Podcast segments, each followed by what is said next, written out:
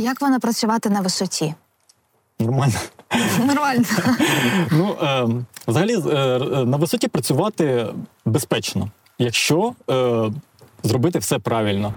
Ти відчуваєш себе дуже втомленим, але в той момент, коли ти одягаєш бойовий одяг е, і ти вже їдеш в автомобілі, ця втома десь проходить.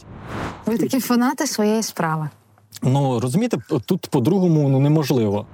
Я читав е, книжки про війну, і мені було завжди цікаво, що в цей момент думали люди, коли почалась війна. Це супер страшно.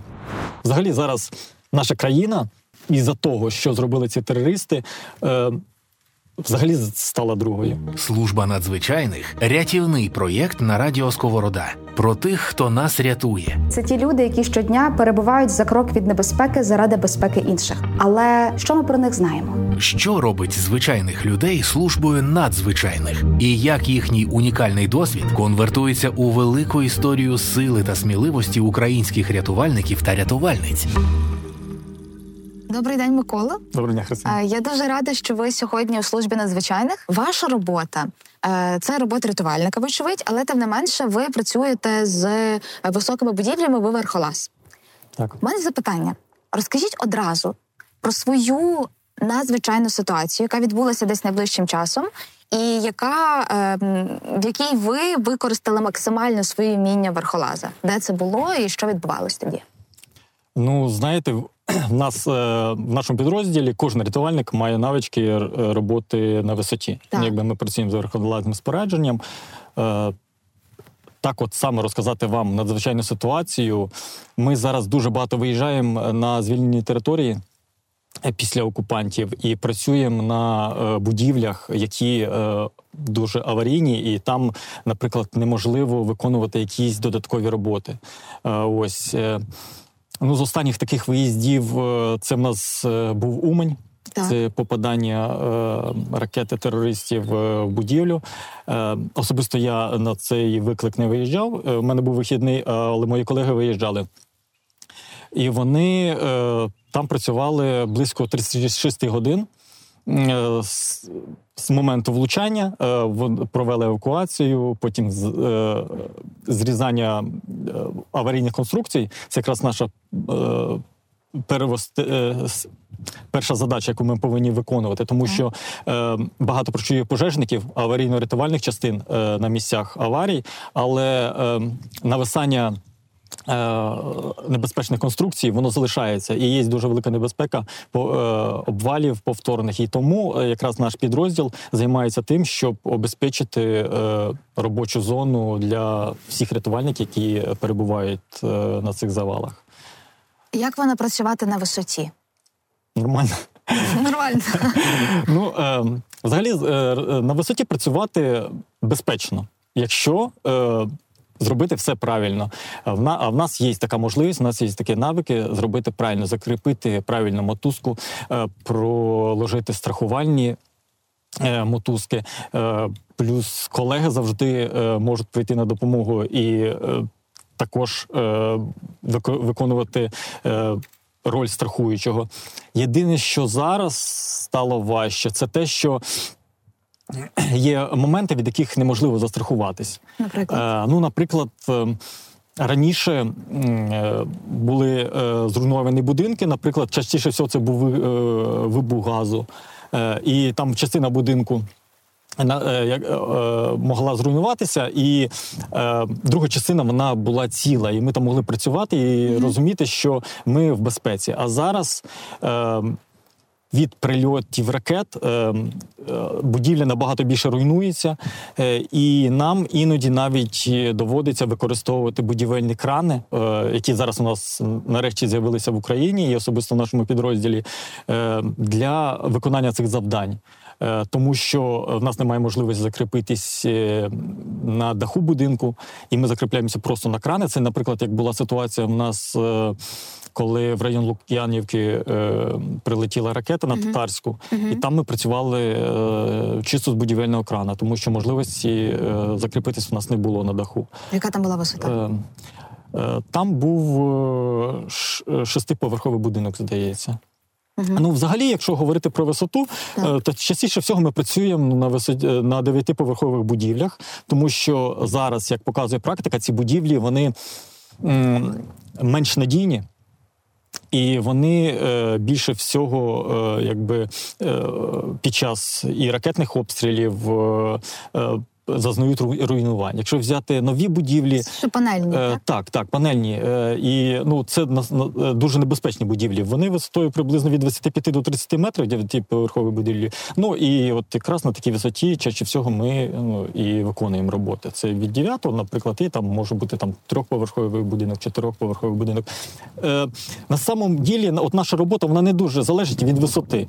Е, тому що, якби, е, в нас набагато важливіше це саме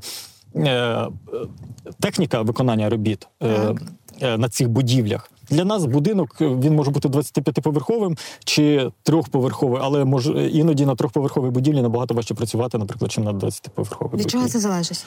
Це залежить від масштабу руйнувань. Угу. От, наприклад, коли ми виїжджали на початку війни на проспект Лобановського, коли було влучання ракети, це, напевно, от, був самий важкий об'єкт, на якому я працював. Е, візуально там здавалося, немає нічого важкого.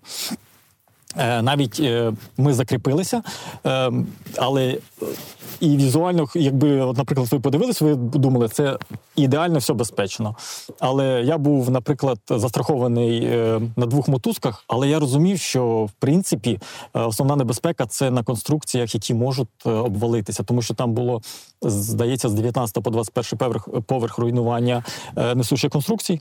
Е, і... Е, В будь-який момент, наприклад, коли я знаходився на двадцятому поверсі, двадцять перший поверх міг просто ввалитися. Наше завдання було забезпечити стабільність конструкцій, стелі, ну, щоб уже будівельники змогли зайти в цю будівлю і обстежити. Ну, як ви можете забезпечити? Ну, ви можете просто зайти туди, воно все обвалиться і все. Що ви можете зробити? Ні, от ми, наше завдання, нашого підрозділу, ми є, є підрозділ важкого типу. Так. Якраз ми і спеціалізуємося, нас готували для е, е, пошуку порятунку в людей в межах міста. Е, якби. І в нас є обладнання, це називається шоринг, це укріплення нестабільних конструкцій, укріплення е, дверних пройомів, укріплення віконних пройомів, е, укріплення дахів, е, перекриттів. Е, і вже коли ми це все укріпили, вже може заходити будівельник, обстежувати будівлю і угу. ну, далі працювати.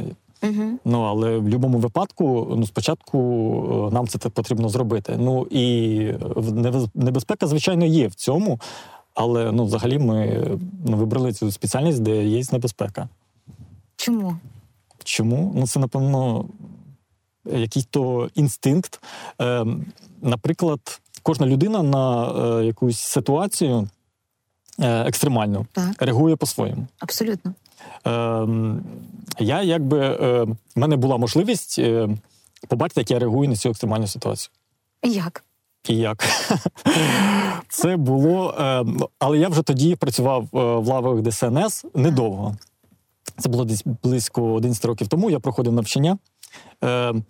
Спочатку я пройшов навчання рятувальника, а потім мене ще направили пройти навчання верхолаза. Угу. Над... Я правильно розумію, перепрошую, я тут вас переб'ю. Для того, щоб бути верхолазом, спочатку ти проходиш повністю підготовку рятувальника загалом ДСНС, а потім ти можеш собі вибрати, чи ти будеш верхолазом, чи ти будеш розмінувальником, чи ти будеш водолазом і довчаєшся певний цей час, правильно? Ну, майже. Дивіться, яка ситуація. Коли, наприклад, ми вибираємо професію пожежника. Так. Це структура ДСНС, там у нас і пожежники є, є, є рятувальники, є кінологи. Але коли ми вибираємо професію пожежника, нас навчають гасити пожежі. Так. Нас навчають роботи з вогнегасниками. Ну і на цьому, в принципі, все. Коли ми вибираємо там сапера, ну їх теж дуже вузькопрофільно навчають своїй справі. Але коли ми вибираємо професію рятувальника, нас навчають е, е, всім тим е, е, справам, які навчають в структурі ДСНС, напевно, окрім саперної справи, бо це дуже серйозно. Ми проходимо підготовку по гасінню пожеж, але не настільки вузько, не профільно, так, але ми повинні в цьому орієнтуватися, тому що рятувальник може виїхати на пожежі.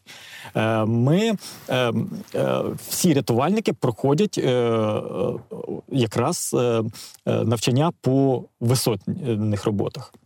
Тому що у нас всіх є, майже всіх є допуски до висотних робіт. Ну, якщо говорити чисто за наш підрозділ, то в нас у всіх є допуск до висотних робіт.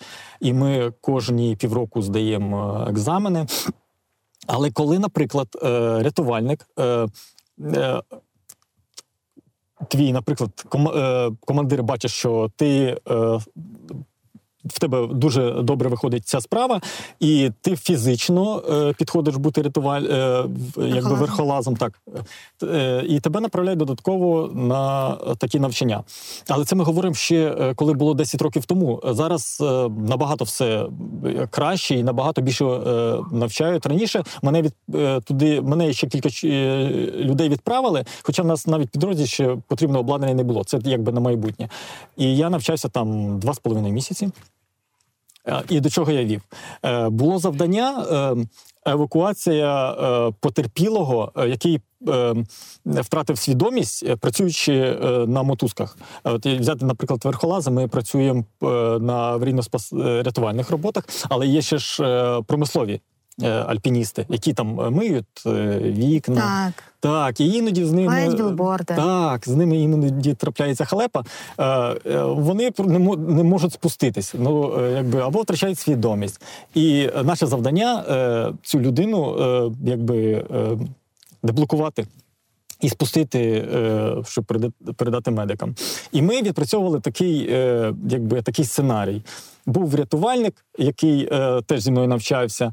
Ну, правда, він, е, я на той момент важив вісімдесят кілограмів, а він дев'яносто кілограмів, ну, трошки важчий. І він просто завис. Мені треба було його перевісити на цього себе. Цього рятувальника, який важить дев'яносто кілограмів? Так, да, цього рятувальника, який важить. Просто більш ніхто е, не згодився, якби, ні знімати, ні, е, е, ні, ні висіти. І я, е, я піднявся. Так, все зробив, як потрібно. Ну, нас же ж по, е, по теорії навчали. І я вирішив, що мені на практиці теж це все вийде. Але це був перший ваш випадок? Це е, перший випадок, так. Да. Ну, це, в принципі, було і навчання. Складний. Складний випадок. Але, знаєте, от бувають такі речі, відбуваються, що от якась ситуація так складається, от не в твою користь. Так. І дуже важливо навіть для рятувальника, от коли ми заступаємо на чергування, нам, нам задають питання, готовий ти нести службу чи не готовий? Якщо ти психологічно відчуваєш, що ти сьогодні не готовий, е, ти про це говориш. Ну, йди додому.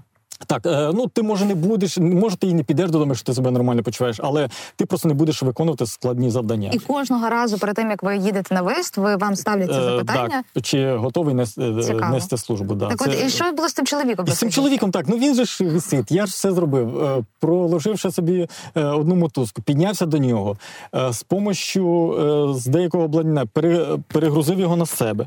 Але є спускові пристрої різного типу. Є, ну, на той момент він був у мене самий простенький, він був без страхування. У мене додатково була страховка, а цей спусковий пристрій був в виді решітки, через яку проходить мотузка, і вона за рахунок тертя просто зменшує всю швидкість, і ми поступово спускаємося. Але за рахунок того, що було мало досвіду, в мене ще були такі перчатки, обрізані, ну, щоб добре було працювати з, з мотузкою, але мені сказав інструктор, що краще їх не використовувати, тому що вони е, ну, мають бути, якби, повністю руку закривати. Суцільні. Але я думаю, ні, я вже досвідчений, я, я справлюсь з цими перчатками. І коли я почав е, цю, розбухтовувати цю мотузку свого спускового так. пристрою, е, в цей момент потрібно руку опустити донизу, щоб тримати цю мотузку. Я почав дуже швидко падати. Ну, почав просто спускати, якби моя швидкість почала збільшуватись. Почала збільшуватись, і в цей момент, а це був рівень був третього поверху. І ми з вами говорили по поводу по на рахунок того, як ми себе відчуваємо в цій екстремальній ситуації. У мене було стільки різних різних думок. Я розумів, що щось йде не так. І, е, я розумів, що в мене е, мені треба зловити цю мотузку. Я її один раз зловив. Мотузка спалила мені руки. Я зрозумів, ось чому мені сказали, що не треба використовувати ці безпалі перчатки, що треба нормальними користуватись. Після цього Я розумів, що я вже мотузку не зможу зловити, мені треба інший вихід шукати. Потім я подивився на свого потерпілого, який дивився великими очима на мене. Е, і я розумів, що в принципі не дуже високо ми виживемо. Ну і плюс я він знизу, я падаю на нього. Ну мені, я розумію, мені безпечно, але я розумію, що це що це неправильно. Ну це неправильно, що ця людина е, із-за того, що у мене щось не так, вона просто більше постраждає, ніж я. І в цей момент я зрозумів, що мені думаю, чого не спрацьовує мій страховочний пристрій. Тоді це був дуже крутий страховочний пристрій. Скільки секунд у вас відбувався цей діалог з собою? Це швидко, я, я вам швидко не... летіли вниз. Такий от діалог, да. З третього поверху летить, це не дуже довго летіти. Але цей діалог. І я, і я ще подумав, що, думаю, добре, я цю решітку взяв, в мене не було вибору. Але страховочний пристрій я взяв, на той момент він був дуже крутий, зараз він крутий, він НАСАП називається. Він по мотузці ходить вверх-вниз, і його не треба підтягувати якби за собою. І я розумію, що це була моя помилка ще одна, що він не спрацьовує автоматично. Його треба, ну, він якби дуже е, простий в використанні, але е, коли в мене немає ривка, він, він просто от так от спускається з мною. Я розумію, немає ривка. Коль, немає ривка, ти подумав, що немає ривка. І в цей момент я хватаю за свою страховку і роблю цей ривок. І в цей момент ми зависаємо. Я дивлюся, це вже рівень першого поверха. Ну, я летів один поверх. Це в мене ці всі думки були, поки я летів на один поверх. Один поверх. Клас. Так. Ну, потім же ж я розумів, що так цього оставляти не можна. Ми ще раз... А ви спілкувалися з ним в цей момент? Ні, ні, ні, ні. Там, в нього були великі очі, і він нічого не міг говорити. Я розумів, що немає смисла з ним спілкуватися, не треба на це тратити час, треба розуміти, зрозуміти, в чому проблема, коли чого ти падаєш. І, це, і ми після цього... Угу. Ну, вже зависли, і вже двох рятувальників довелось знімати. Ну, добре, що ми були не дуже високо, нас все-таки зняли. Ну, і після цього ми ще раз пропрацювали цю ситуацію, угу. І вже е, все вийшло. Е, якби страх, страху вже не було, яких-то там, знаєте, буває якийсь, е, якийсь то страх е, породжується від яких-то... Після того, як щось не виходить. Так, навіть зараз буває таке, що щось, е, от в мене особисто не виходить, е, наприклад, на аварії, я приїжджаю в частину, і це відпрацьовує до автоматизму, і ну, тоді вже я розумію, що це вже наступний раз буде набагато краще. Які вимоги є до верхолазів та верхолазок? Яка вага має бути мінімальна, максимальна? Фізична форма, які ви здаєте нормативи, я не знаю, іспити для того, аби ви могли далі продовжувати роботу? Взагалі, яким треба бути фізично, щоб виконувати таку складну роботу? Ну, взагалі, ми кожен рік здаємо іспити по фізичній підготовці. Це в нас підтягування, біг, три кілометри. Скільки разів треба підтягнутися? Ну, це залежить від віку. Є різні вікові групи. Ну, потрібно від восьми раз підтягнутися, коли, наприклад, третя вікова група, це після тридцяти п'яти років. І коли перша вікова група, це молоді хлопці приходять, ну їм треба дванадцять-п'ятнадцять разів підтягнутися. Більше? Більше.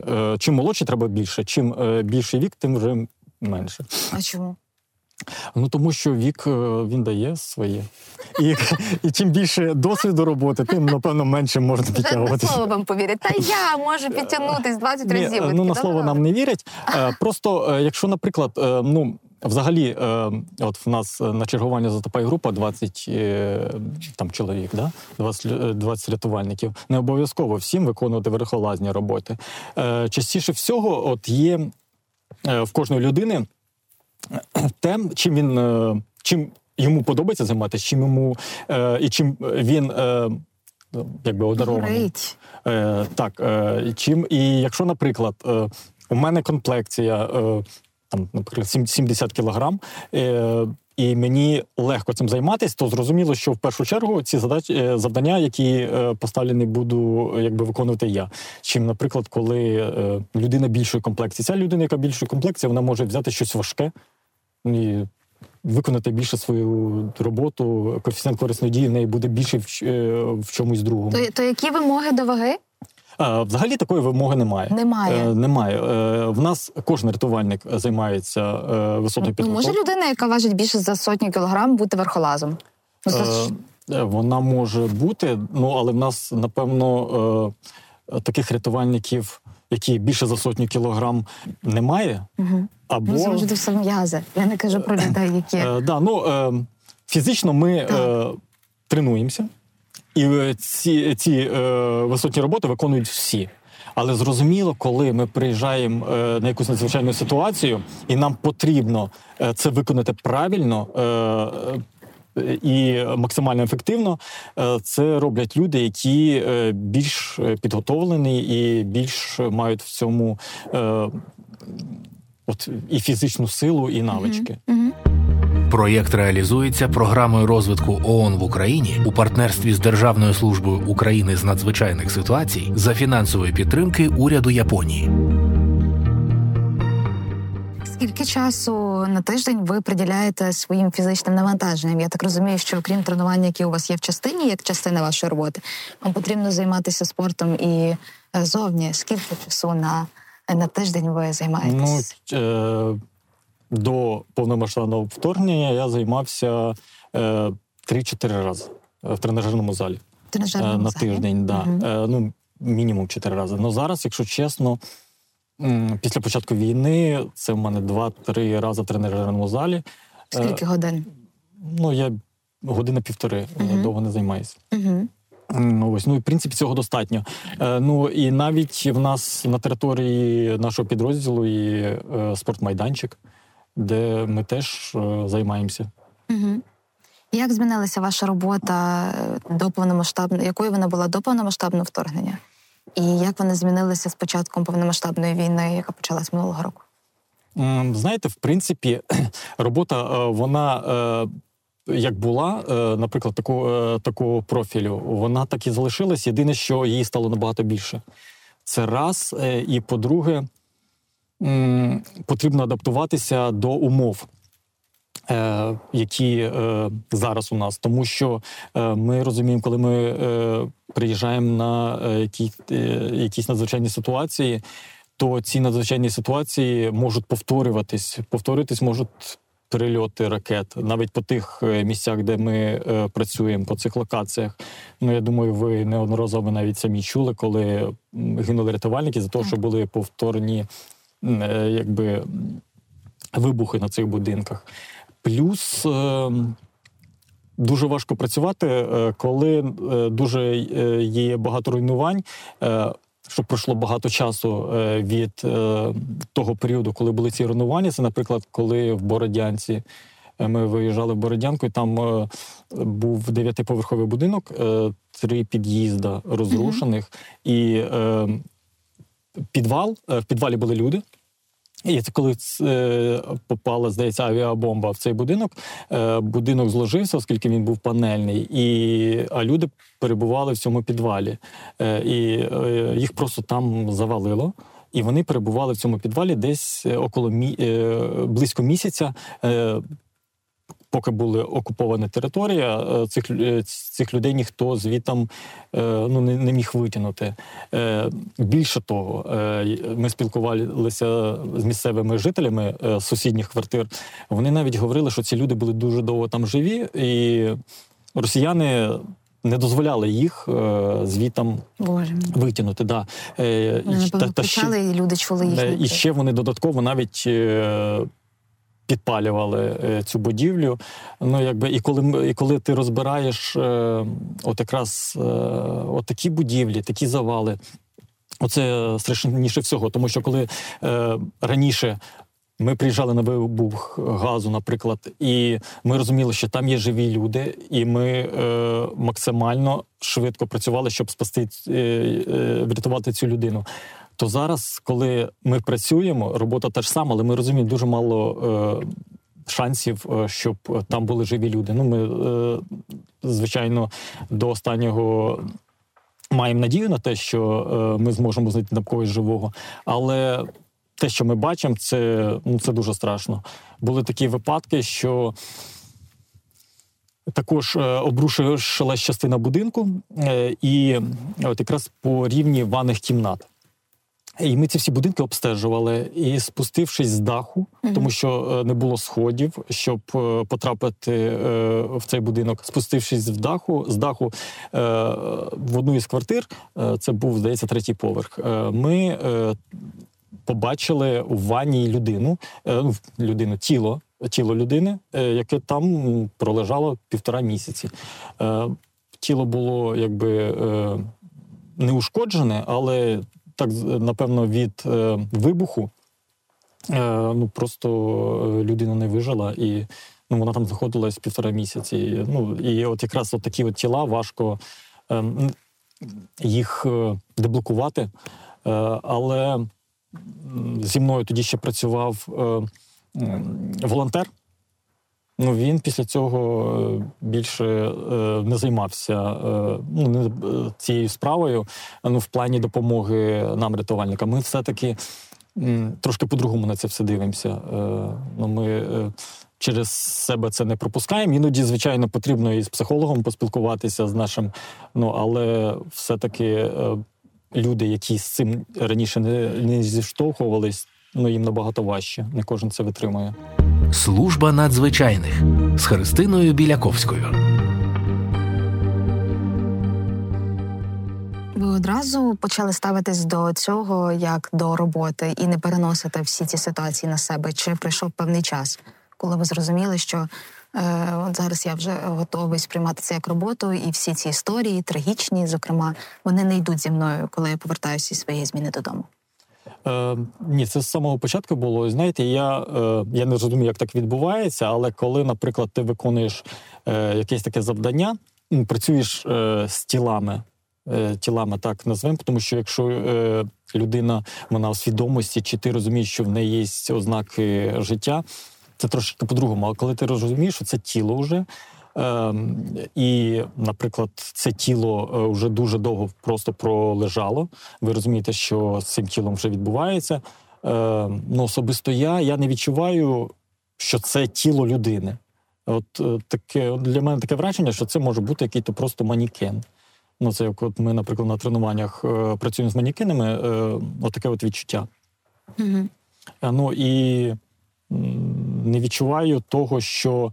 Е, мені, наприклад, важко, що я не можу цього перенести. В цей момент ти просто робиш свою роботу, коли ти вже повертаєшся в підрозділ. Ти, ну, я особисто аналізую свою роботу, як я її виконав, десь, можливо, свої е, чи помилки, чи... Е, можливо, кожного разу аналізуєте ситуацію. Кожного разу. Е, і якщо щось треба досконалити, то удосконалюємо. Якщо потрібно поспілкуватися з психологом, спілкуюся з психологом, ну і працюємо далі.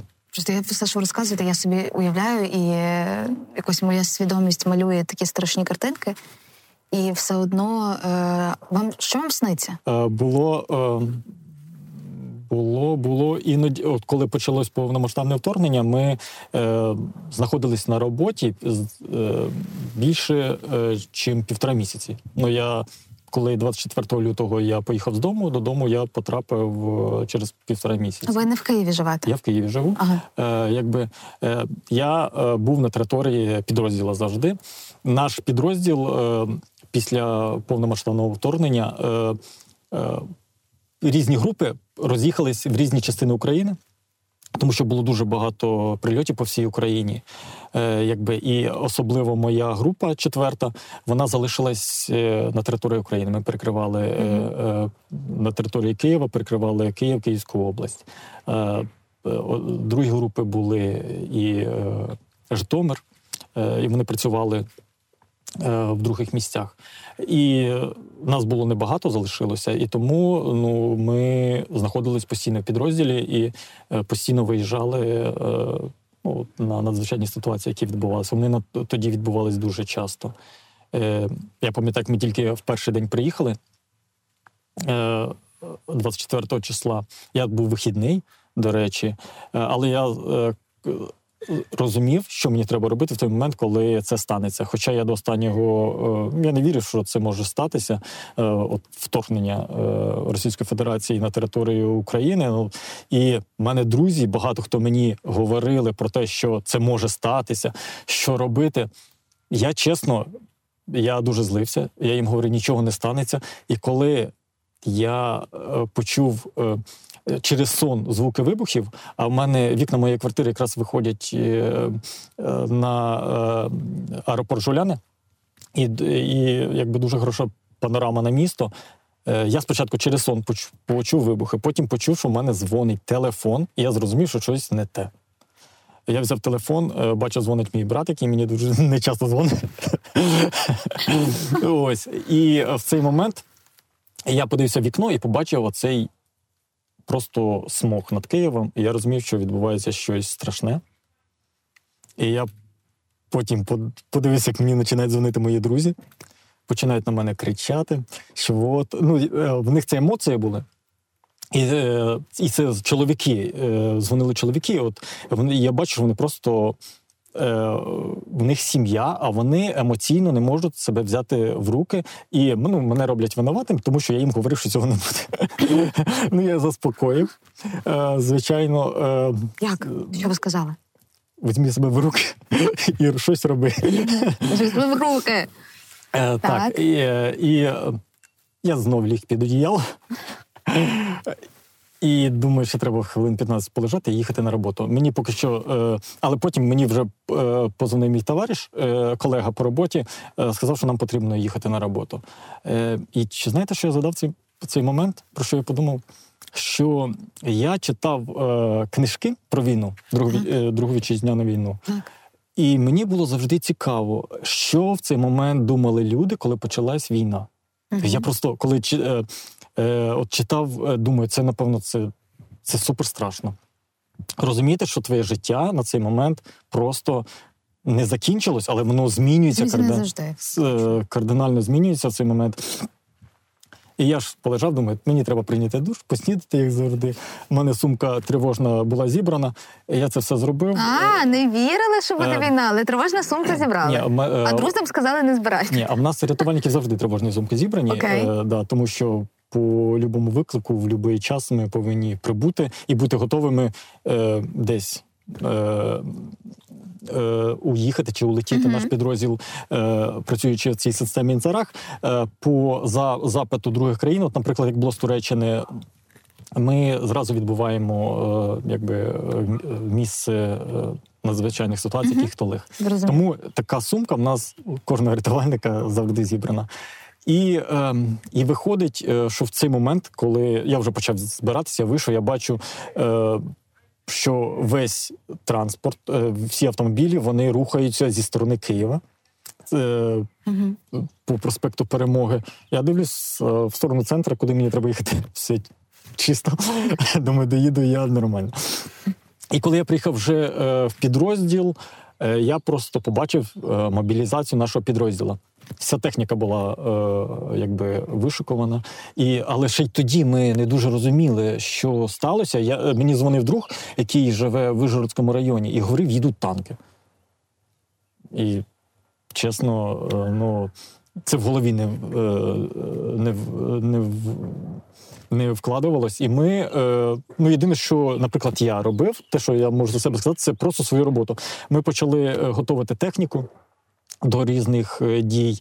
І, напевно, війна для нас почалась, коли нас перший виклик надійшов.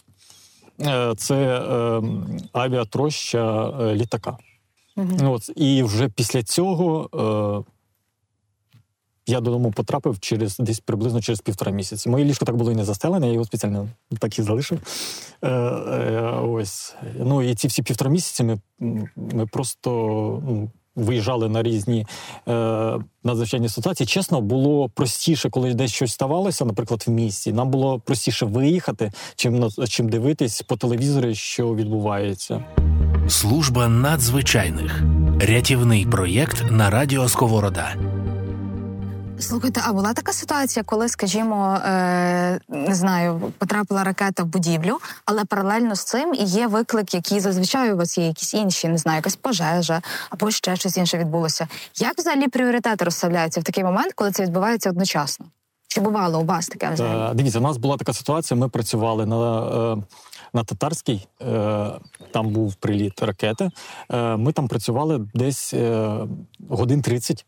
вже майже закінчили роботи. І наступний виклик е, прийшов, це в нас був виїзд, е, на, е, коли ракета попала е, в торговий центр. Угу. Це був другий регіон е, України, друга область, і ми відразу виїхали туди. Команда, яка працювала, вона, не заїжджаючи навіть в підрозділ, ми дозаправились і відразу виїхали якби на другу надзвичайну ситуацію.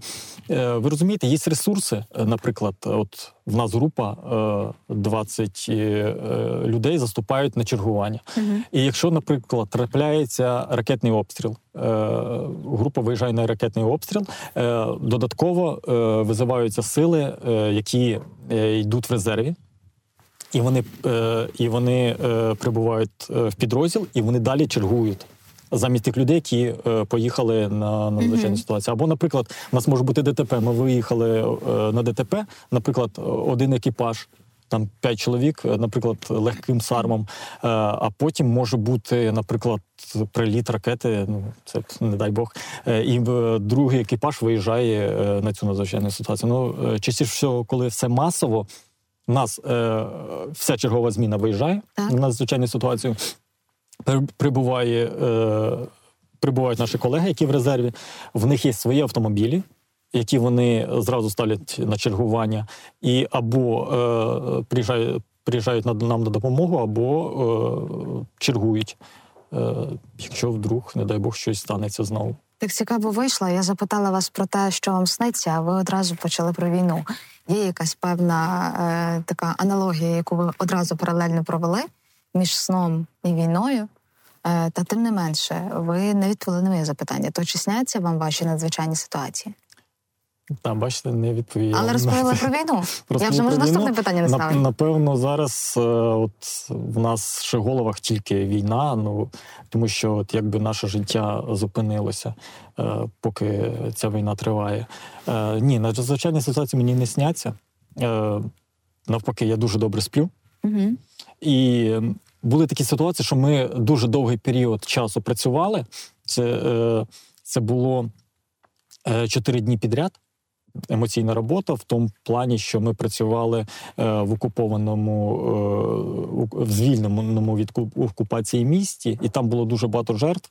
Ну і це все-таки, коли це кожен день, без відпочинку, дуже якби накладається. І ти від, прямо відчуваєш, що тобі треба відпочити. Я це відчуваю, що мені треба відпочити. Я підходжу до свого командира і говорю, мені потрібно відпочинок. Ну і... І мені дають відпочинок. Але так, що просто мені снились якісь кошмари, ну такого немає. Буває в мене в думках якась надзвичайна ситуація. Е, я ж кажу, коли, після якої мені треба пропрацювати там себе чи пропрацювати свої якісь думки. Це буває. Але, е, але ніч, ну, сплю я дуже добре. Ви залежите більше від зовнішньої мотивації чи від внутрішньої у своїй роботі? Е, Знаєте, є такий, є такий момент, мені дуже важливий мій ресурс. Якщо взяти, наприклад, роботу, я можу переступити через, через свій ресурс ради роботи. А якщо взяти, наприклад, просто життя, я, напевно, якщо на щось в мене немає ресурсу, я цього не роблю. Угу. А на роботі, от буває, ти працював, наприклад, цілий день. Чи, може, ти працював цілу ніч. І в тебе є новий виклик, але е, коли ти чуєш цей сигнал е, «збір аварія», ти, е, ти, від, ти відчуваєш себе дуже втомленим. Але в той момент, коли ти одягаєш бойовий одяг, е, і ти вже їдеш в автомобілі, ця втома десь проходить. І ти, можеш, ти працюєш, працюєш, працюєш, а потім, коли це все закінчиться, ти відчуваєш знову втому. Ну, mm-hmm. і ти розумієш, тобі треба відпочити. Але якщо в цей момент... Адреналінові гірки. Отакі от гірки, да. І, знаєте, я спочатку, коли раніше не було так багато роботи, як зараз, це так не відчувалося. А зараз ти розумієш, здається, ти норм, але в який-то момент ти розумієш, ні, ти не норм, тобі треба відпочити. Mm-hmm. Ну, і для цього у нас і проводяться е, е, реабілітації психологічні. Е, Скільки і... найдовше ви працювали без відпочинку під час повномасштабного вторгнення? Це, напевно, була Бородянка. Mm-hmm. Ми, в нас було е, мало людей на той час, тому що е, деякі під наші е, групи працювали в других регіонах. І там були дуже складні е, висотні роботи. Е, і ми тоді чотири-п'ять днів працювали без відпочинку. Тоді ж і затори були дуже великі в місті. Ми поки поверталися в підрозділ з Бородянки, після закінчення робіт вже було темно, поки ми своє обладнання до ладу приводили, щоб на наступний день знову було. Це ж рання весна, швидко темніє. Так, так, так, так.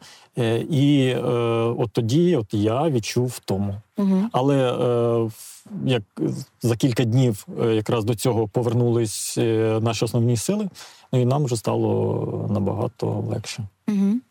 Розкажіть про евакуацію живих. Я знаю, що ви брали участь у евакуації людей з Гостомеля.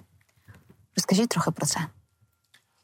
Так, пам'ятаю, це е, був березень, е, перше числа березня.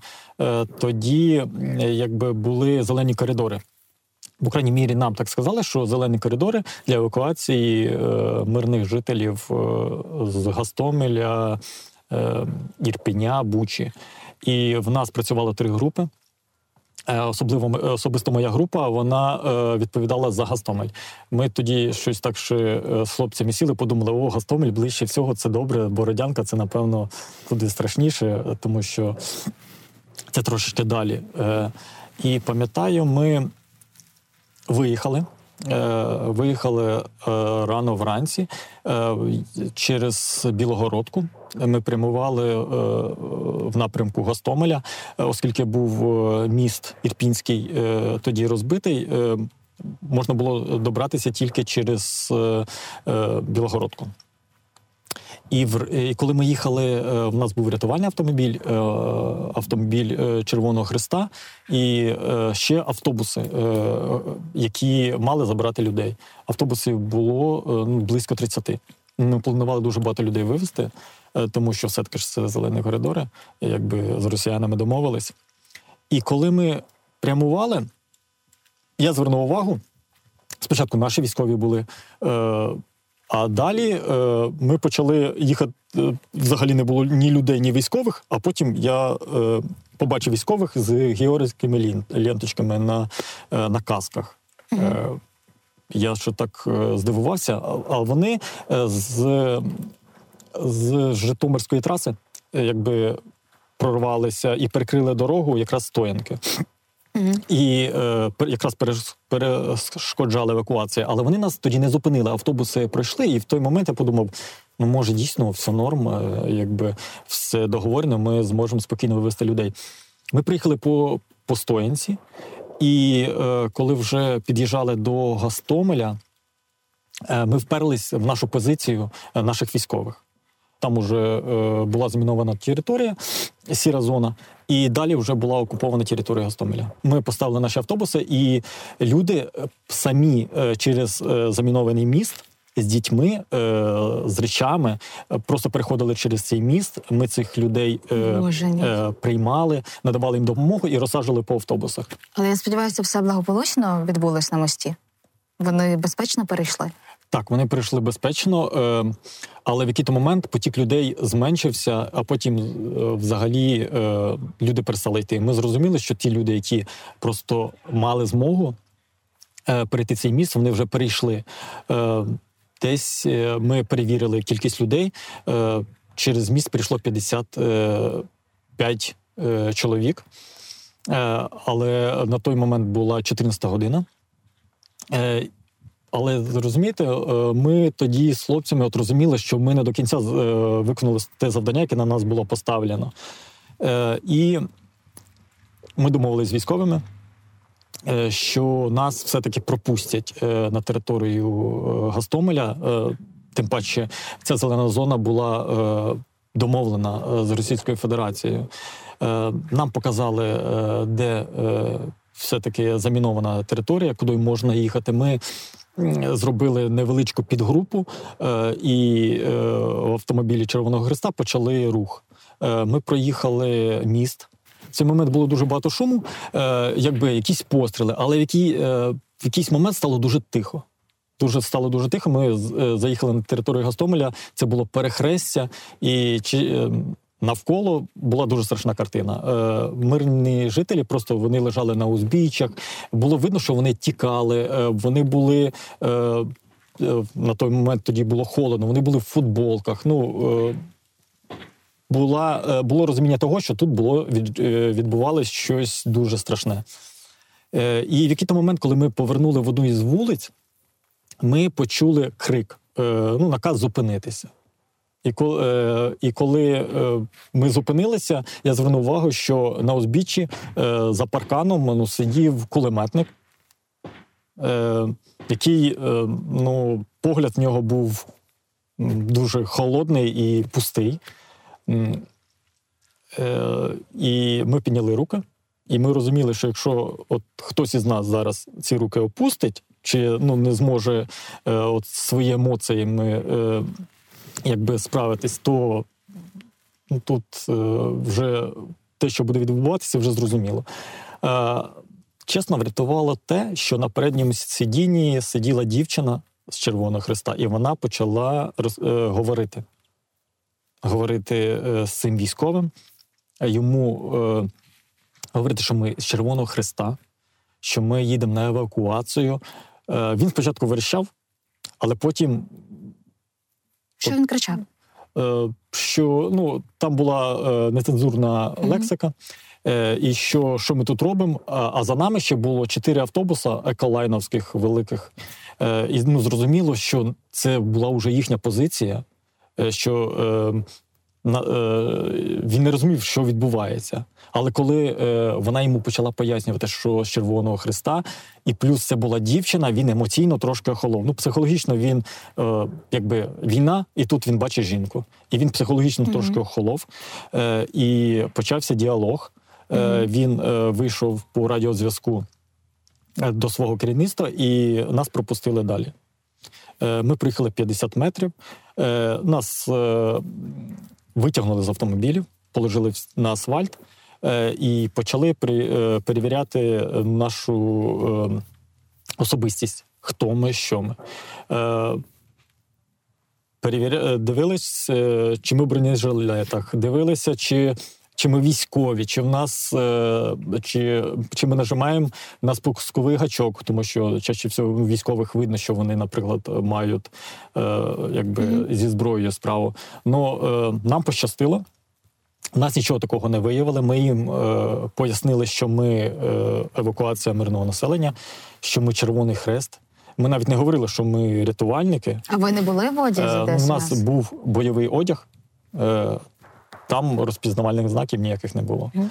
Е, ось. І зав'язався діалог.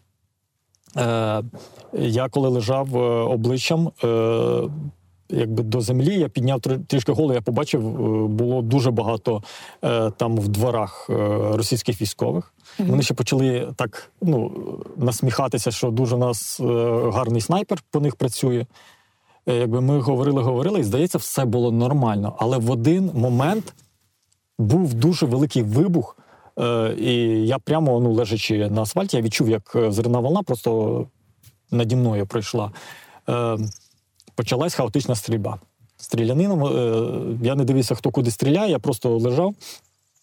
Потім, коли все утихло, сказали, що хтось підірвався на мінному полі. От через то, що, через той мін, що ми їхали, хтось там підірвався. А потім їм на радіозв'язок вийшов який-то їхній командир і сказав, що потрібно забрати їхніх ранених військових. Mm-hmm. І вони так: а ви ж Червоний Хрест? Ну давайте, тоді ви зараз, ви готові їхати забрати наших військових, якщо ви Червоний Хрест. Ну в цей момент ми розуміли, що в нас немає виходу. Якщо ми скажемо ні, ну то... Це, розумієте, це єдиний момент, наприклад, за час моєї роботи, що я розумію, що від мене нічого не залежить, mm-hmm. і мені треба зробити все правильно. Mm-hmm. Якщо зробити щось неправильно, то другого, ну, якби, другого шансу не буде. Другого не буде так шансу. Дуже добре спрацював мій командир відділення, з яким ми там разом були. Ми сказали, що ми готові поїхати їх забрати. Але після цього ми продовжимо свій рух і по заданій адресі, ну, і, заб... і вивеземо людей, які нас чекають. Uh-huh. Типа, якщо в... ми тоді навіть взяли на себе таке нахабство, поставили їм умови, якщо ми вивозимо їхніх ранених, ми зможемо потім забрати наших людей, які нас чекають. В цей момент е, пішов у них відбій, от сказали, що вже людей, людей забрали. Е, і е, вони сказали, якщо хочете, можете їхати. Угу. Але я зрозумів, що це, були, е, це була регулярна е, армія Російської Федерації. Ми е, почали з ними говорити, що... Е, Ми вже люди, людей ми деяких забрали. Тут ще є, є одна локація по дорозі е, е, назад, що ми ще декілька людей заберемо і ми е, їдемо. Вони спочатку сказали, добре, ви можете їхати, але потім один із цих командирів підійшов знову ж до цієї дівчини, яка сиділа на переднім сидінні, а вона з бардачка витягнула павербанк. Е, ну і він забрав в неї павербанк і сказав, що ми можемо їхати. Е, Ми е, почали розвертати наші автобуси, тому що чотири автобуси просто нас підперли. Е, і теж по узбіччях там могло бути все заміновано. Е, ми розвернули ці автобуси, автомобіль почав вже рух назад. І ми зрозуміли, що ми ще не вийшли до кінця е, на, на підконтрольну нам територію, але ми розуміли, що ми вже повертаємося. Це вже дуже добре.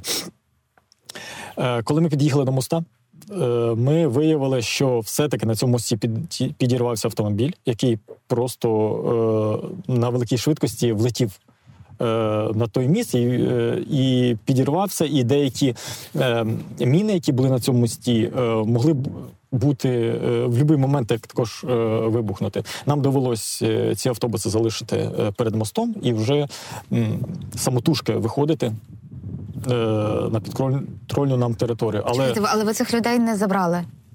Ми, ми заїхали по дорозі, там було дві жінки і дитина. Угу. Ми їх вивели, і вони вже з нами поверталися. Якби. Ага. Але автомобілі нам всі довелося залишити... Як, як ви далі добирались?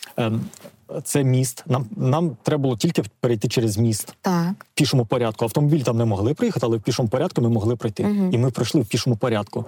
І вже е, ми розуміли, що, от, як би все закінчилось вже, в принципі, угу. благополучно. Е, ми вже бачили наших військових. Е, вже всі е, люди були е, в автомобілях, в автобусах. І ми були готові їхати.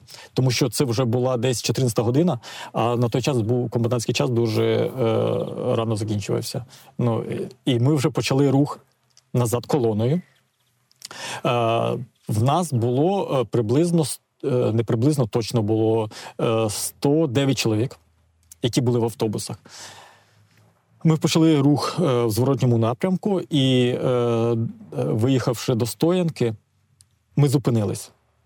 Була просто дуже велика черга з автомобілів, і вона не рухалась. Ми, ми посиділи в автомобілі, а е, ми, рятувальники, були, були, їхали останні, тому що ми е, колону е, заключали, а е, Червоний Хрест е, їхав спереді. Але ми вперлися е, в пусті автобуси, які, е, які зупинились, і е, ця колона не рухалась. Ми пішли пішки е, в сторону блокпоста. Підійшли до, до російських військових і почали їм пояснювати, що нам треба потрібно вивезти людей, тому що е, вони в автобусах, є жінки, діти. Е, нам сказали прямо, що сьогодні нас, напевно, не випустять, тому що, ну, тому що, сказали, тому що. Тому що вже зараз комендантський час, і е, ви не зможете нікуди виїхати.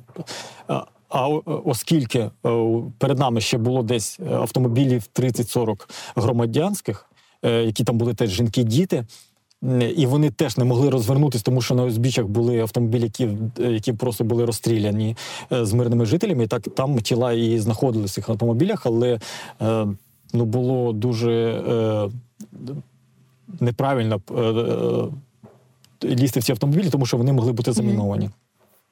І ми зрозуміли, що нам прийдеться е, от якраз отак от на дорозі і залишитись на ніч.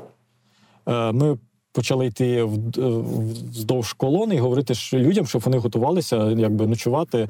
Пояснили, що тут в нас є медики, в нас була дівчинка-фельдшер з нами, що якщо потрібна якась домедична допомога, можу звернутися. Ну і пояснювали, що прийдеться до ранку, поки не закінчиться у них комендантський час, чекати якби в автомобілях. І ми, ну, здавалося, що окей, З ними поспілкувалися. Вони нам безпеку не гарантували, сказали, що може бути все, що завгодно. Ми доповіли нашому керівництву, що ми не можемо виїхати. Вони зв'язалися з Збройними силами, щоб це все контролювалося. І, ну, знову ж таки, я вже подумав, що, в принципі, потрібно пережити ніч. І коли я проходив вздовж цих автомобілів, до мене підійшов чоловік і сказав, що в нього вагітна жінка. Я говорю, окей, вагітна, а сроки? Він каже, вона ось-ось має вже народжувати. Можливо, сьогодні навіть народить. Ми, я поговорив з цим чоловіком, сказав, що в нас є лікар. Він підігнав свій автомобіль до нашого рятувального автомобіля. Ну, ми були готові, якби, навіть приймати роди цієї жінки. Нас теж це готували до цього. Особисто я ще цього не робив, але, але якби технічно розумію, що від нас в той би момент потрібно. Ну, це теж надзвичайна ситуація. Це надзвичайна ситуація, так. Але, розумієте, коли я пройшов вздовж цієї колони, я бачив дуже багато жінок-дітей, які просто сиділи в автомобілях, і я розумів, що ніч, ну, ну це неможливо цілу ніч так сидіти в автомобілях. Я поспілкувався з цим чоловіком, якого вагітна жінка. Виявилося, що він проживає в Стоянці, неподалік. Я почав розпитувати на рахунок бомбосховищ чи підвалів. Він сказав, що в нього сусід залишив йому ключі від цього будинку, і він може, е, типу, нам цей підвал е, якби дати для ночлігу. Ми подивилися цей підвал, там підвал був дуже непоганий, е, ну, квадратів десь, ну, около ста квадратів. Там уже були і матраси, були дивани. Е, якби ми е, просто взяли кілька автобусів. З, е, з цих автобусів жінок, дітей е, посадили ці автобуси і завезли, і розмістили вже в цьому підвалі. Е, і вже здавалося, в принципі, ну вже зараз можна заспокоїтись. Ну, е, потім там ще вночі були деякі нюанси, тому що це був, була недобудова. Е, санвузол був на третьому поверсі. І, ну, люди ходили на третій поверх, цей санузел. Потім десь в третій годині ночі нас прорвало каналізацію, тому що десь щось там не так спрацювало, як треба було. Ну, е, ніч була дуже неспокійна. Е, ось. Але, знаєте, я так дивився на цих людей, от їм було все одно е, умови ці. Їм було все одно, е, що, що відбувається е, от навколо. Їм було важливо те, що вони вже на підконтрольній нам території. Майже. Те, що е, є рятувальники, медики е, з української mm-hmm. сторони. Е, і те, що е, якби, у них є можливість відпочити е, в досить безпечному місці. Ну, е, і ми дочекались ранку. Благополучно. Е, людей розсадили по автобусах. Е, домовилися з, е, з автомобілями, е, де були... Е, гражданські, щоб вони нас пропустили, наші автобуси. У нас було около п'яти автобусів з жінками, дітьми. Вони нас пропустили, і ми вже почали рух. Думаю, все, вже почався рух, вже все добре. Зараз мало б сказати, і вже здається, і що вже все здається, мало бути що... добре. Але? Але, але ми зупиняємося на блокпосту. Я, виходить, їхав в автобусі з людьми. Наш автомобіль їхав спереді. Перший автомобіль зупинили якраз наш службовий. Почали нас перевіряти. Мене перевіряв теж російський військовий, але подивився тільки мій телефон. Ну чомусь я перед цим виїздом свій телефон скинув під заводські налаштування взагалі. У мене не було ні вайбера, ні телеграма, ні інстаграма, взагалі нічого. Просто телефон, де одне відео було, коли я зазняв нашу колону, коли ми їхали з мигалками на цю евакуацію. І все, він подивився, віддав мені телефон, потім я почав, почув автоматну чергу. Я подивився в сторону нашого автомобіля, я бачив моїх колег, які отак от опустили голови, дивились на, дивились на свої телефони, які так от скинули на кучу, і їх просто розстріляли, ну, з автомата, щоб ми не вивезли ніякої інформації. Ось, після цього ми все-таки сіли в автомобілі. Нам було все одно на ці телефони. Я зрозуміла. Да, ну, там е, був у мене колега, який новий собі айфон купив. Ну, буває. Ось, е, і ми вже коли виїхали через цей блокпост, От тоді ми видихнули. Я так просто дивився на цих людей, я бачив, що люди, от вони теж видихнули. Угу. Вони, вони розуміли, що, що все, ця історія закінчилась благополучно. Угу. Ну, така була евакуація з Гостомеля. Ви ж так цікаво розповідаєте, що це з ваших історій можна робити документальне кіно. Гарно, цікаво. Дякую. Дуже цікаво. А що ви відкрили в собі, в своєму характері, можливо, в якихось, я не знаю, своїх емоціях нових під час повномасштабного вторгнення, під час роботи?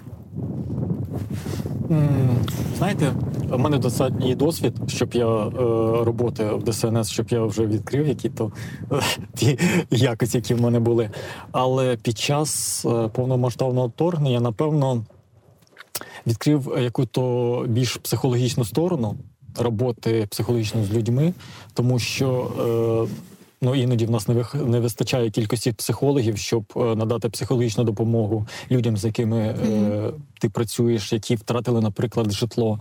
Е, от саме це спілкування, е, відчуття от, того, що от людина, яка щось втрачає, що кожен із нас від цього зовсім не застрахований.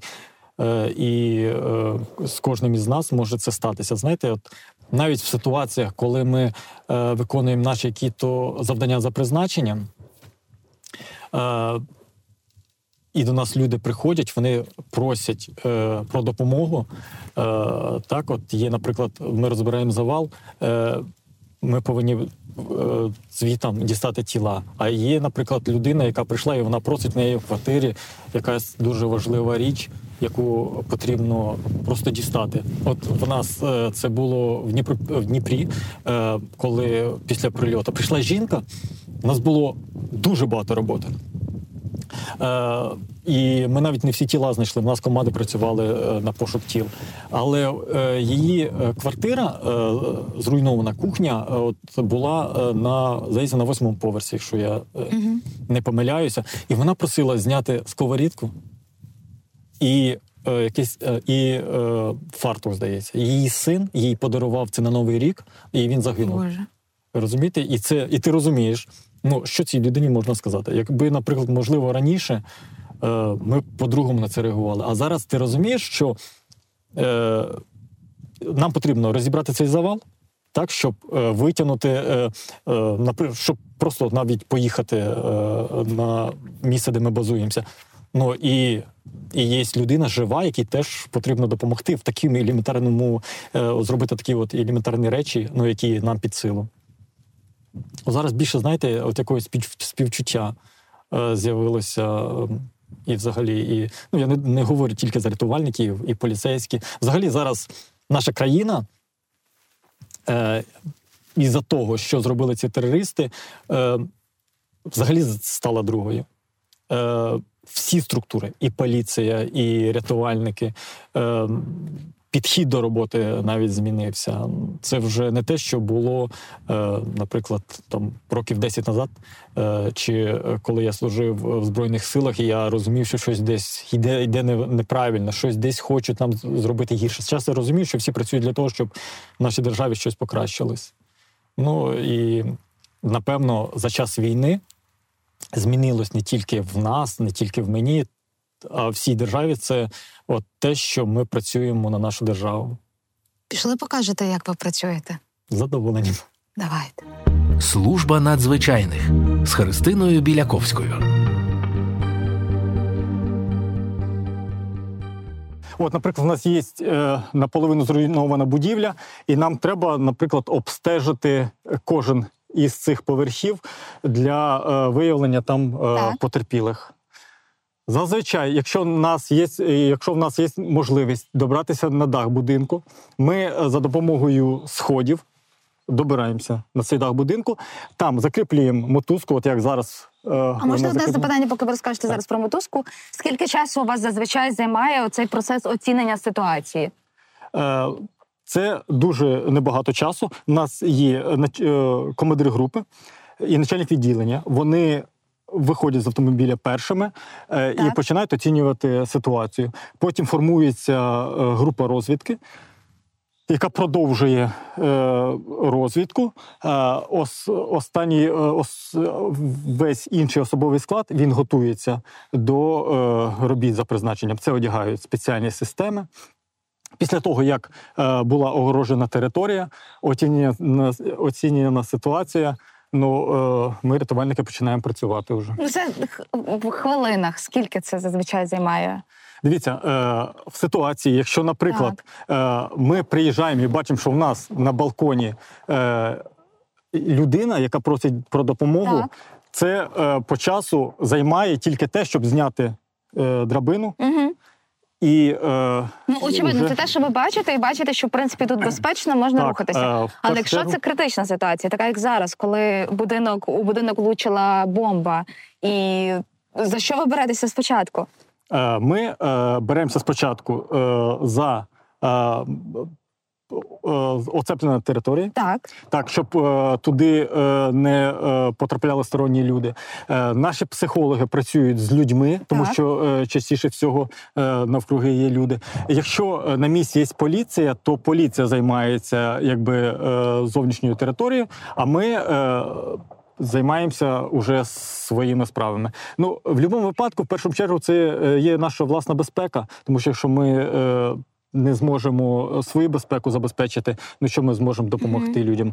Mm-hmm. Е, точний е, час е, розвідки сказати важко. Це mm-hmm. залежить від, від ситуації. Ситуації, ситуації mm-hmm. похожими не бувають взагалі. Кожен, кожного разу це по... Е, по-іншому. І кожного разу командир оцінює ситуацію, приймає рішення і за це бере відповідальність. Тому, якщо, наприклад, ми приїжджаємо в будівлю, де вже давно, от як після окупації, давно вже було влучання, і ми розуміємо, що першу домедичну допомогу немає кому надавати, нам потрібно е, розібрати цю будівлю чи зрізати аварійні конструкції. Ми, е, в нас є трошки більше часу, але коли ми прибуваємо е, відразу е, після влучання першими, е, то ми е, виконуємо якраз оці всі завдання, які по оцінці території. Зрозуміло. Це все, за це відповідає підрозділ, який приїхав першим. Угу. Підрозділи прибувають По, по тому степені готовності. Угу. Тому, тому е, якось так. Но те, що ситуація повинна оцінюватись, е, це дуже важливо. Е, і ну, треба розуміти, що це наше життя, і за це життя відповідають наші командири. Що для вас, Миколо, є е, таким гарантом того, що е, робота пройшла успішно? Тобто навіть не так. Що для вас є тим фактором, що ви такі, от сьогодні Микола класний, Микола сьогодні врятував стільки людей, він сьогодні зробив це і це. Що для вас є таким критерієм? Ну такого, щоб е, Микола класний і він врятував стільки людей, напевно, такого не буває. Ми працюємо в команді, і вся команда, якщо е, гарно працювала, тоді в нас гарні результати. Е, гарний результат для нас – це тоді, коли, наприклад, якщо от брати будівлю. Ми е, пересвідчені на сто відсотків, що е, людей там більше немає. А пересвідчитись в цьому можна тільки одним способом е, – розібрати цей завал до фундаменту. От коли ми це все зробили і в цьому пересвідчилися, тоді ми можемо сказати, що ми дійсно виконали свою роботу і можемо цим пишатись. Давайте швиденький бліц. Що українці та українки не знають про українських рятувальників? Е, Вони, я думаю, зараз за час війни вони багато чого дізналися. Ми після Збройних Сил України на перших шпальтах. Е, тому, я думаю, вони знають е, рівно стільки, скільки їм потрібно знати. Добре, клас. Е, що вас мотивує? Мотивує е, е, процвітаюча держава і, і щасливі люди. Про що ви думаєте, коли прокидаєтеся вранці? Коли мені на роботу. Про що ви думаєте, коли засинаєте? Хочу виспати сьогодні, щоб не було тривоги. Що би ви хотіли сказати людям, які потенційно хочуть стати рятувальниками і рятувальницями в Україні? Е, готуватись до цього і морально, і фізично. Ну, більше нічого не треба. Це фізична витримка, здоров'я і бажання. Яку музику ви любите слухати? Е, рок.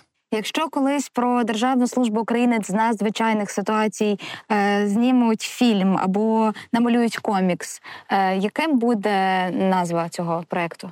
Якою буде назва? Нескорені. Нескорені, супер. Добре, а ще скажіть таку штуку. Для того, щоб бути сміливим вам, ви кожного дня, це робота з небезпекою постійно. Що вам допомагає виборювати в собі оцю таку найсильнішу, найсильнішу якби, характеристику українців та українок, яка у вас є? Що вам допомагає бути сміливим і не боятися? Ем, напевно, просто бажання бути сильним і бажання принести користь для держави. Що ви скажете своїм друзям, колегам і колежанкам після нашого інтерв'ю сьогоднішнього? Що мені дуже сподобалось працювати з ведучою. А, насправді дуже дякую вам за класне щире інтерв'ю. Ваші історії вони вражають і надихають, я впевнена, і надихнуть українців та українок і людей по всьому світу. Ви робите неймовірну роботу. І дякую за участь в цьому проєкті. Проєкт реалізується програмою розвитку ООН в Україні у партнерстві з Державною службою України з надзвичайних ситуацій за фінансової підтримки уряду Японії.